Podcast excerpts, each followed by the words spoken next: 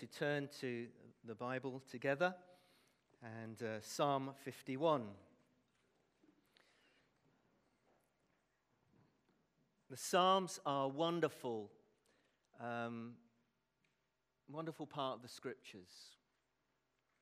And they're stories and songs of experience. And why we relate to them so well is because we understand them. Some of them express anger, some of them express frustration, some of them express the wonder of creation.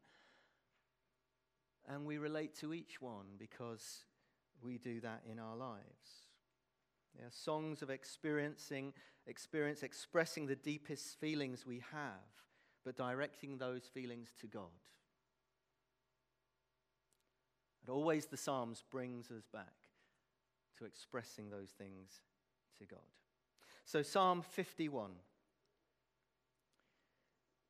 And as uh, Edward encouraged us, there are bits that don't appear on the uh, screen, which, if you're reading it from your own Bible, they may have this. For the director of music, a psalm of David, when the prophet Nathan came to him after David had committed adultery with Bathsheba. Have mercy on me, O God according to your unfailing love. According to your great compassion, blot out my transgressions. Wash away all my iniquity and cleanse me from my sin. For I know my transgressions, and my sin is always before me. Against you, you only have I sinned and done what is evil in your sight so that you are proved right when you speak and justified when you judge. Surely I was sinful at birth, sinful from the time my mother conceived me. Surely you desire truth in the inner parts. You teach me wisdom in the inmost place. Cleanse me with hyssop, and I will be clean. Wash me, and I shall be whiter than snow. Let me hear joy and gladness. Let the bones you have crushed rejoice. Hide your face from my sins and blot out my iniquity. Create in me a pure heart, O God, and renew a steadfast spirit within me.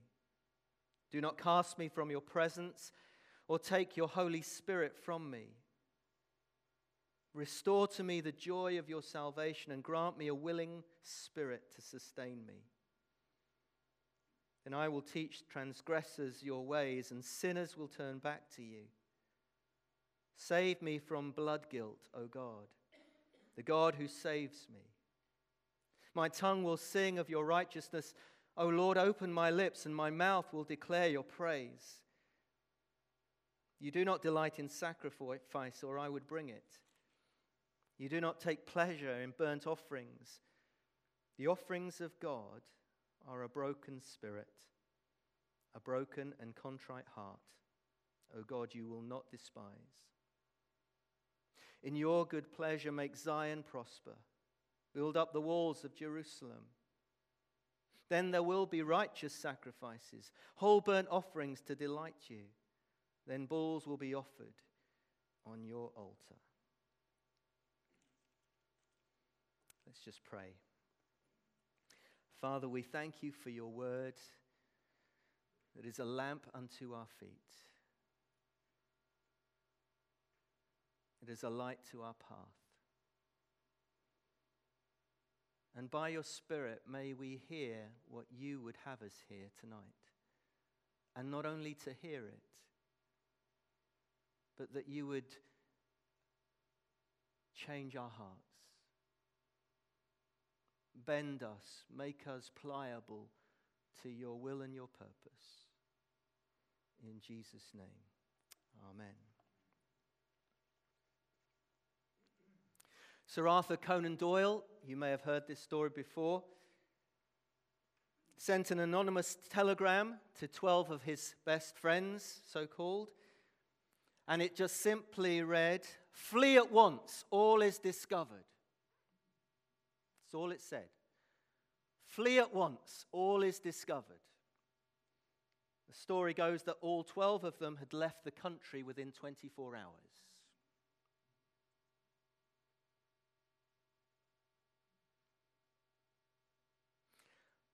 I hope you've never had a telegram like that. And if Edward's very naughty and sends an email around tonight, we'll know who it is. Interestingly, as we begin this psalm, that introduction, wouldn't it be awful if something that had happened in our lives, the blackest moment of our lives, the worst thing about us, would be made into a song? Isn't it interesting? For the director of music, this Psalm of David has been put to music. And it recalls his adultery with Bathsheba. Now, I don't know if we'd be rushing to see Ali or Anna afterwards and Henry say, I've got a real story I'd love you to put to music. No one? Or our most shameful things projected on the screen for everyone to see. We wouldn't want that, would we? It's amazing that David, this amazing man of God, pours out his heart in this way. It's called a penitential psalm. And penitential just means repentant. And it comes out of one of David's blackest moments explores the depths of his guilt. And if any of you have ever felt guilty about anything, this psalm will speak to you. And you will be able to actually use it as a prayer. It also teaches us about the farthest reaches of God's love. There are words written for individuals. I believe these are words written for nations.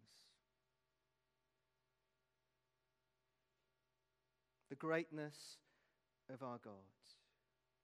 The context of this psalm, if you want to read the whole story, is in 2 Samuel 11 and 12.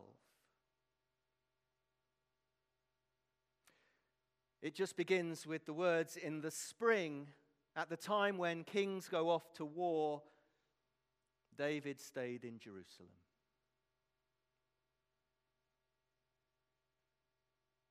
It's estimated that David was now in his mid 40s. David, who was an amazing man of God. I don't know if you can remember Sunday school lessons, what you learnt about David. Probably David and Goliath would be one of the stories. How David, just with a sling, took on a giant of the Philistines and defeated him in the power of God. He was a military hero. He was a great king and he was a poet as well and wrote many, many songs. It is said of him that he was a man after God's own heart. Yet he was just a man. Just a man. And he had weaknesses as well. Maybe he'd stayed at home because he felt he'd done enough fighting. Maybe he stayed at home because he was going through a midlife crisis. Maybe he'd lost that energy. But he was actually at the pinnacle of his powers. The kingdom that he oversaw was the greatest that Israel had ever known. It was the golden age of Israel. And maybe he thought, well, I can just relax. And so in the spring, when the kings go off to war, David stayed at home. Instead of accompanying his troops, he stayed behind, and we're told in the story in Samuel one evening he was in bed, he couldn't sleep, he got out of bed, he went to walk on the roof of his palace. And I don't know why, whether it was in the middle of the night, but from the roof of his palace, he saw Bathsheba having a bath. Why she was having a bath at midnight, or I don't, we're not told. But he saw her. And he wanted her. We're told that she was very beautiful. But in temptation, God always gives us a way out. And here was the first way out for David. He didn't know who she was. And you read the story, and he actually sends one of his uh, uh, entourage to find out who she is. And the message come back she is Bathsheba. She's married to Uriah the Hittite. Uriah the Hittite was one of his army officers. If you read the story of Uriah, he was one of 30 great men of God who surrounded David in those early years when he was fighting for his life against Saul. Uriah was a mighty warrior. That was the first way out. She belongs to someone else. But Uriah was away at the war. And David was king. And he could have anything he wants. So he sends for her. And he sleeps with her.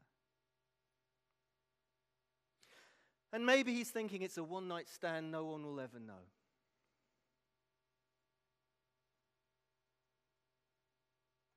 He's king after all. It could all be taken care of. But Bathsheba falls pregnant, and you can only cover that up for so long.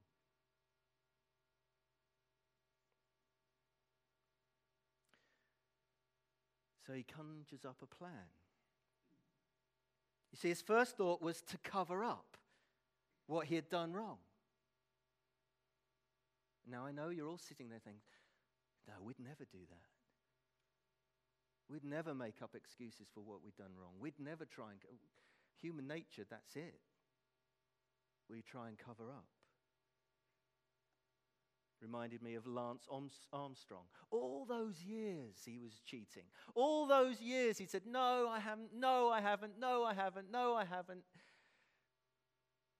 Until he meets up with Oprah Winfrey spills it all. David thinks, I know what I'll do. I'll send for Uriah. I'll send, he'll come back from the battle. He'll sleep with his wife. And then that'll be covered. We'll falsify the birth certificates, and then Bob's your uncle, you know, or David is rather. Simple plan. There's another way out. Tell Uriah. Own up. No. So he sends for Uriah. Uriah comes back on the sort of very flimsy premise. He, David says, Well, I've called you back just to ask you, how's it going? How's Joab? How are the soldiers?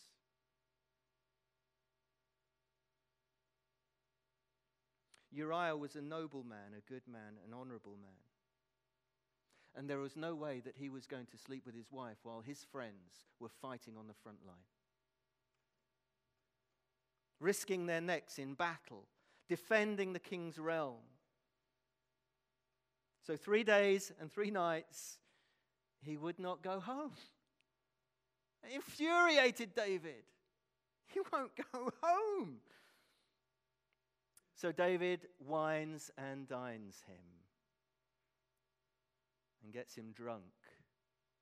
Because once he's drunk, he'll go home.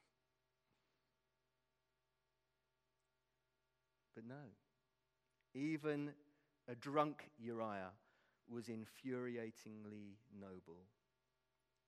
And he shames the king. And then it escalates as sin often does. Now, sin, if you're wondering what it is, is just falling short of the glory of God. We're sinners because we're not perfect like God is perfect. So actually, we're all sinners because we're not perfect. But there are consequences of the sins that we take part in, that we commit. And the serious turn comes when David begins to think, how can I engineer Uriah's death? His friend, one of the 30, who had been with him in all those battles, just to cover up his sin. He'd have him killed in action. And then, after a suitable funeral with military honors and a time of mourning, he'd marry the grieving widow and adopt the unborn child as his son. It would be seen as fitting, a gracious gesture in the memory of a national hero. He's thought it all through. No one would know. And you see how far he's gone. This man after God's own heart. No one would know. No one?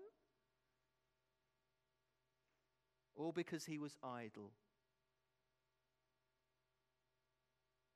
All because he lusted.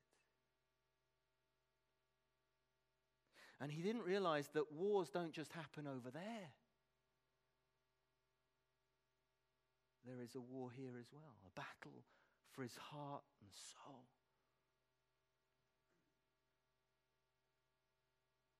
Enemy tactic.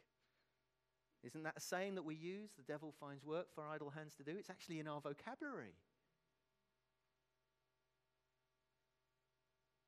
And Watergate and Iran Gate and all the other gates you can think of pale into Sunday school picnics in comparison with David's plan.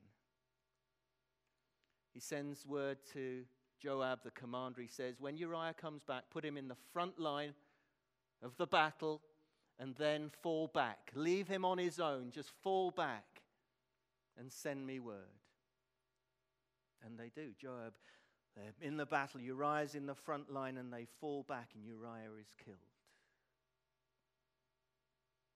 How far has he fallen? And it worked.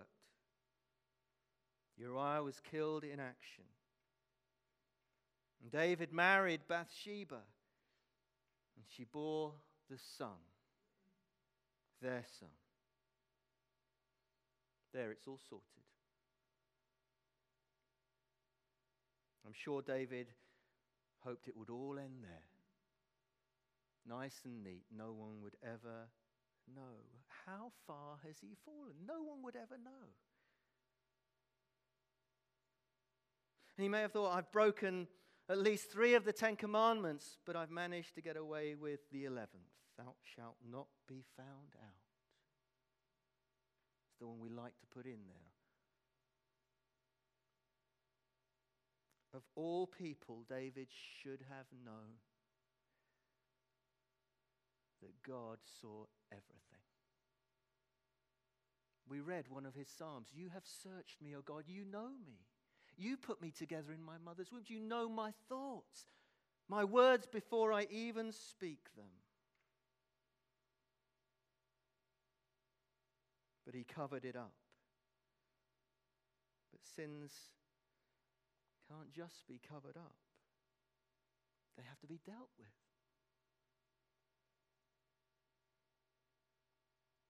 And God, if you read the story, sends a prophet to the king. The prophet's called Nathan. How brave is Nathan? Uh, you don't think he's brave? He was pretty brave to confront the king, but he tells him a story. He wasn't brave enough to say, David, you've done real bad. He says, I want to tell you a story. There was a rich man and a poor man. And the rich man had lots of cattle, lots of animals, and the poor man had only one lamb, and he loved it as his own child, and it slept with the family. And then visitors came to see the rich man, and the rich man wanted to have a party and wanted to have a feast. So he pinches the poor man's lamb, not his own, and uses it for his banquet. And Nathan tells this story to the King David, and King David's livid, and he says, That is outrageous. That man has to die for doing such a thing.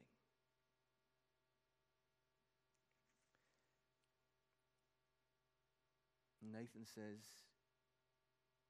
You're the man. That's you.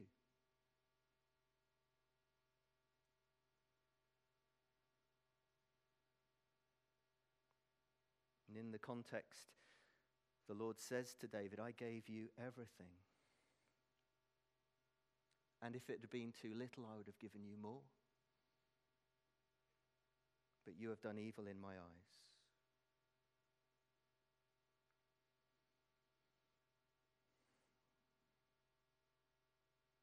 Even now, David has a choice.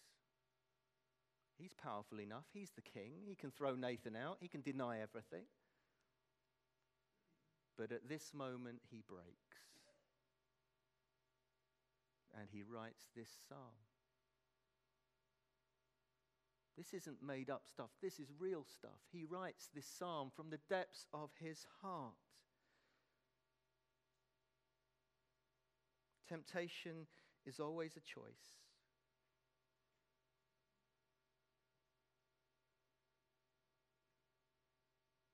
And David's sin has been found out. And judgment is pronounced. The son died. And there would be conflict in David's house for generations. The sword shall never depart from your house. David flings himself upon God, and we see his heart exposed. What do we do with our sin? What do we do with it? Cover it up? Do we try and turn over a new leaf and be better people? What do we do with our sin? David shows us and whether our sin is nothing like his or a bit like his.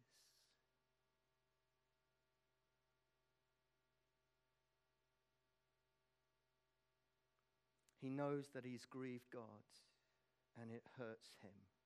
And that's always a good sign when we know that we have hurt God and grieved him. Because when we get to a place in our lives where we don't care what God thinks anymore, we've probably lost it completely. He has grieved God. And David is broken. And the test of true repentance is that it's genuine. David is broken, undone, guilty, as charged, and he cries out to God. and he breaks over his sin. And some of us might say, well, it's too late, mate. All the harm's done. And there are, there are consequences. There were consequences. But he throws himself on God's mercy and grace. Because he, he knows only God can forgive. Only God can restore. Only God can wash clean. Only God is his hope.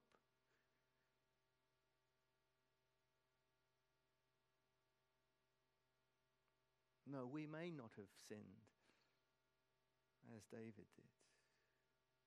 But when we read Jesus' words in the Sermon on the Mount and we're so challenged about lust being like adultery and hatred being like murder, we all stand in need of a Savior. No matter how we cover it up, He is the only one who can forgive, restore, wash clean. Salvation is only possible through a broken Savior. When we celebrate communion together, this is my body, which is for you. in Gethsemane when Jesus prayed, My soul is overwhelmed to the point of death. His will was broken. Not my will, but yours be done. There is one antidote to sin, and that is the cross. That is the gracious love of God. That's what we have in Christ Jesus. And David, a man after God's own heart, just throws himself on the mercy of God.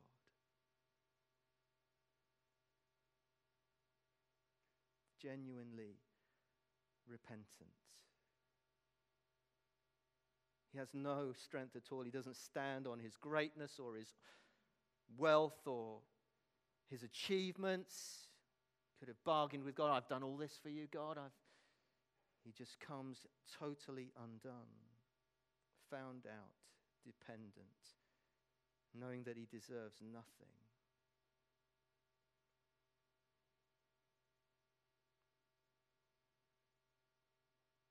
We may think that it was only when he was found out that he did this. Well, maybe that's true.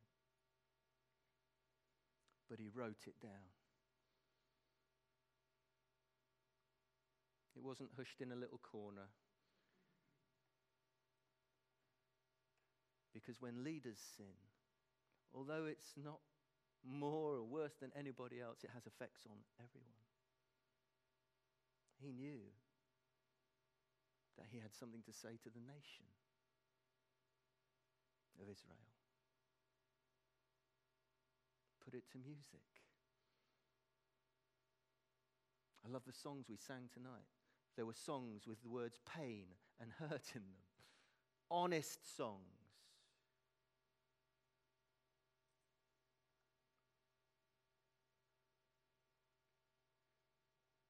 David pours out his heart to God. It's a man who fell spectacularly, and God had given him ways out on every step of the way. There was a way out, there was a way out, there was a way out.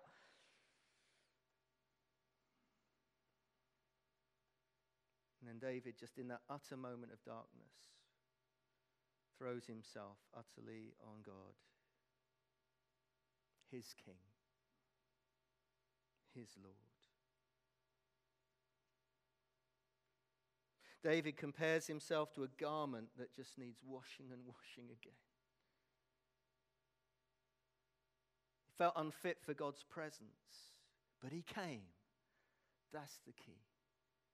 Sometimes when we feel we want to hide from God because of something in our lives, that's the time we need to come right up front with Him and say, God, You know me.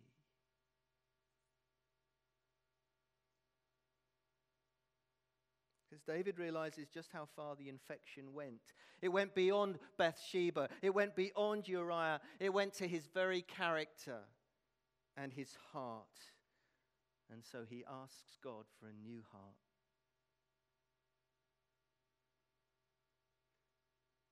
Give me a new heart. See, when we come to a, the cross of Jesus, we don't just come for a minor repair job. God, will you just put a sticking plaster over us?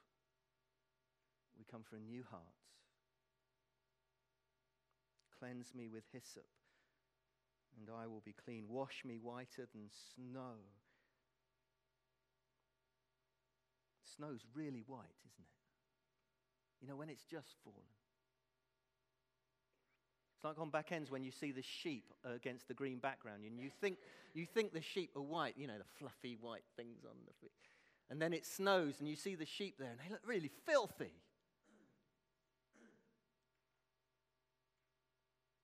Because the whiteness of the snow just makes it so stark. Wash me. Wash me clean. Make me whiter than snow. Don't cast me from your presence or take your Holy Spirit from me. That was his fear, wasn't it? And you know why he had that fear? Because of Saul before him. When Saul was found out, he didn't repent. And he turned away from God and he sought out witches and mediums. And God withdrew his spirit from him.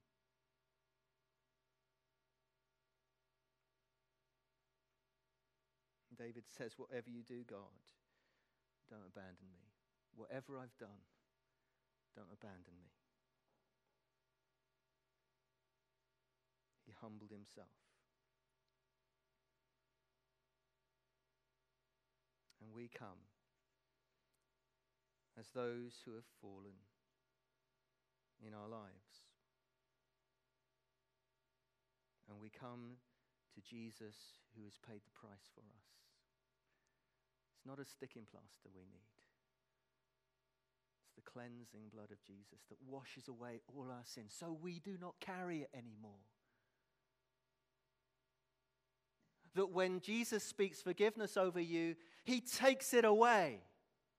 It's not that weight on your shoulders that you have to carry around for life because of that thing, that incident, whatever happened, you carry it for life. When Jesus forgives, he cuts it off, he took it away.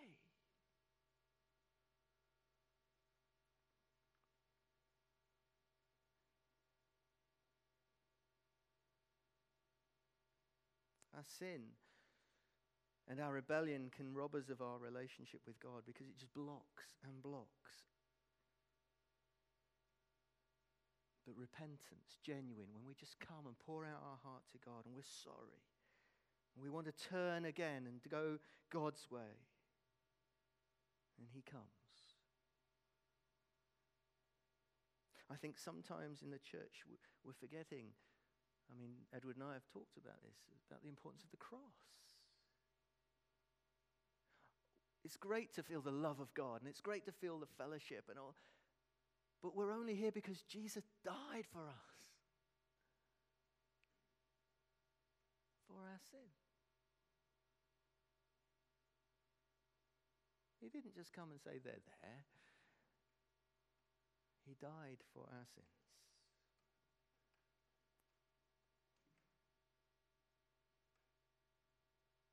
See, you and I are in a more privileged position than even David because we look to the cross. The blood of Christ, which cleanses us of all our sin.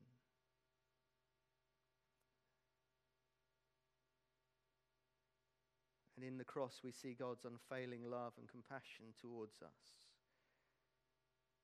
But only we can repent. Only we can come in faith.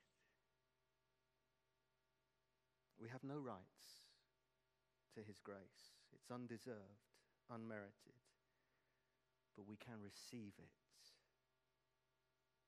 and seek him as David did in humility and brokenness on our knees. We're praying for revival.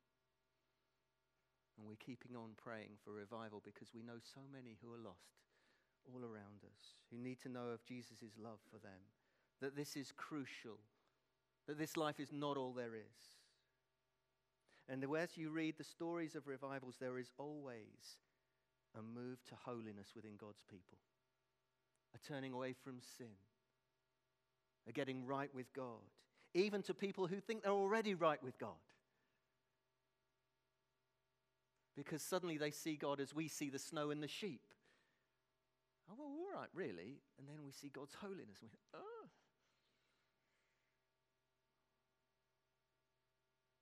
when the Spirit of God falls on the people who are right with Him, amazing things happen.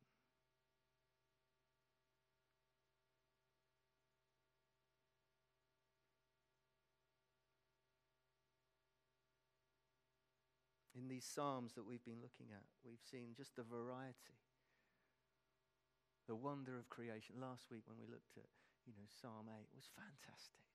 Just the greatness of our God but they also challenge us right to the heart. And if we were to say tonight, as we will in a few moments, Search me, O God, and we have a moment just to get right with Him.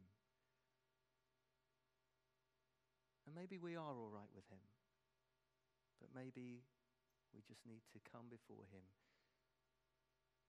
and just throw ourselves once again on His mercy and grace. Because as we sung earlier, when we're in Christ, Nothing can separate us. Nothing. Because we're in Christ Jesus.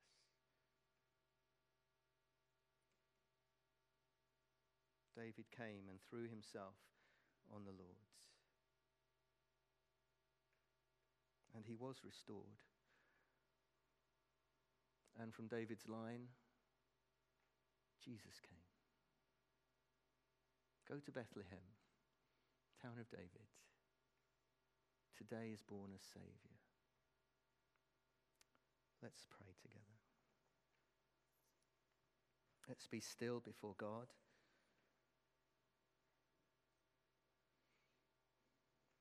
Lord, you know us completely.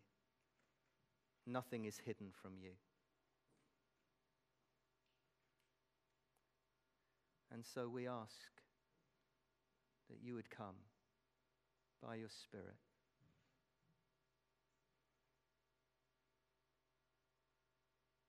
As we throw ourselves upon you, search our hearts. And if there's anything you want to or need to confess, just come before Jesus tonight. Just in the quietness of your own heart, you may want to kneel or just sit. And receive tonight his forgiveness. It's not conditional of you earning it, it's just asking.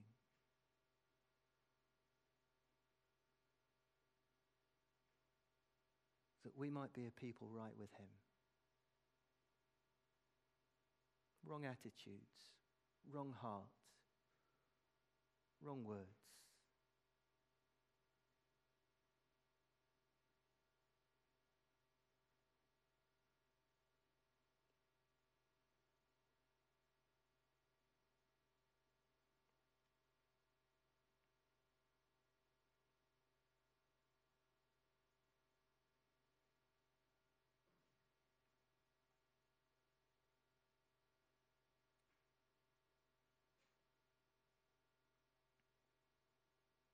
And if the Lord pinpoints something that He wants you to put down, I encourage you tonight not to run from that, but to make a commitment that you will.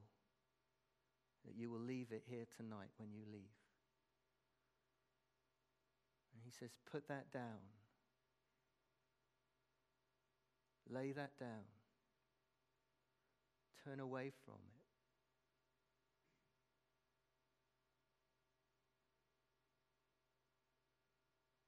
And Lord, will your healing come? Will your cleansing come? For those who have carried guilt for something that they have repented of, that the enemy just keeps pressing in and you've forgiven, Lord, I pray you lift it in the name of Jesus and bring freedom. The freedom that you came to bring. It is for freedom that Christ has set us free. No longer to be subject to slavery as we confess our sins, we are forgiven, set free, not condemned. And so we come with open hearts to you tonight, Lord. Will you fill us with your Spirit? As we turn to you again.